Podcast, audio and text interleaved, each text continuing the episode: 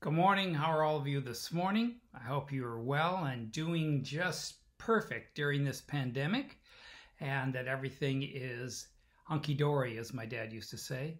At your house, everything is going well.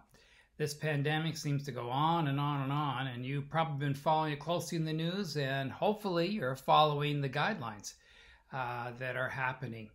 Uh, today, I want to talk about name you know the names. You know it's interesting that uh, many of our names have uh, historical meanings. For example my name william is actually an english english term english name. And it was most likely we were named after william the conqueror uh, which means protector and will like the willpower the protector uh, of it and so it's interesting. It's interesting that Charles, Prince Charles, named his firstborn William, uh, as you know. And so William has names. Something important in the name of have you looked up what your name may mean and what it may stand for? I hope it's a good thing and that you're enjoying that. Well, uh, if you've read the book or have heard about the book uh, Pilgrim's Progress, you know that the main character in the uh, storyline, what's his name? His name is Christian. Did you know that his name is Christian? Well, it isn't always that. It wasn't always that. If you look at the very beginning, he's asked, What is your name? And his name says, Well, my name is now Christian, but it used to be Graceless. G R A C E L E S S. Graceless. The concept, the idea of not having the grace of Christ. The grace of Christ given to him. That's what made all the difference in the world to Pilgrim as he was making his progress. It was the grace of Christ that saved him.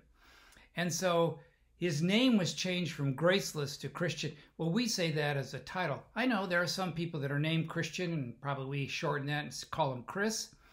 Um, but the actual name that was in Pilgrim's Progress was faithless and then changed to Christian. We say that as a title. I am a Christian as a title. I still keep the name William. I don't go around calling myself Christian and having people call me Christian. But I would hope that people would see that I live under the grace of Christ and that so do you. I think it's important. Um, each morning, Mark uh, Marco Rubio, Senator Marco Rubio, puts out a Twitter and he puts out a passage of scripture that he has for the day, a thought for the day. He doesn't make any comment about it, he just puts it out there. And so I've been interested in kind of watching him. Well, today's he put out was from Psalms 124, verse 8, which goes right along with the theme. And it said, Our help is in the name of the Lord, the maker of heaven and earth the name. The name is significant. The name of the Lord, powerful name. And so I'm hoping today that you call upon the name of the Lord and that you wear the title Christian and that you live a life full of grace, knowing that Christ's grace is for you. I hope that's encouraging you today. Coming up this weekend at 11 a.m. on Saturday, we will have our special worship service and I think you'll find it. I'm going to talk about the power of the cross.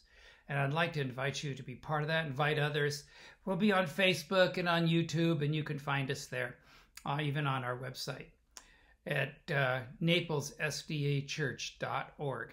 So if you do that, that's fine. We'll get in touch with you, but we're glad to have you with us today. But remember the name of the Lord. The name of the Lord is our help and our strength.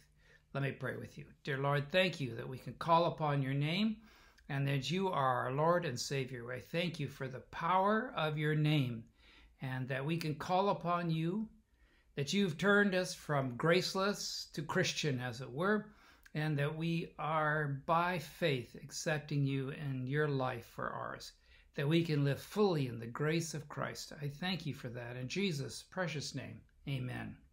All right, have a super day. God bless you and keep well and keep safe.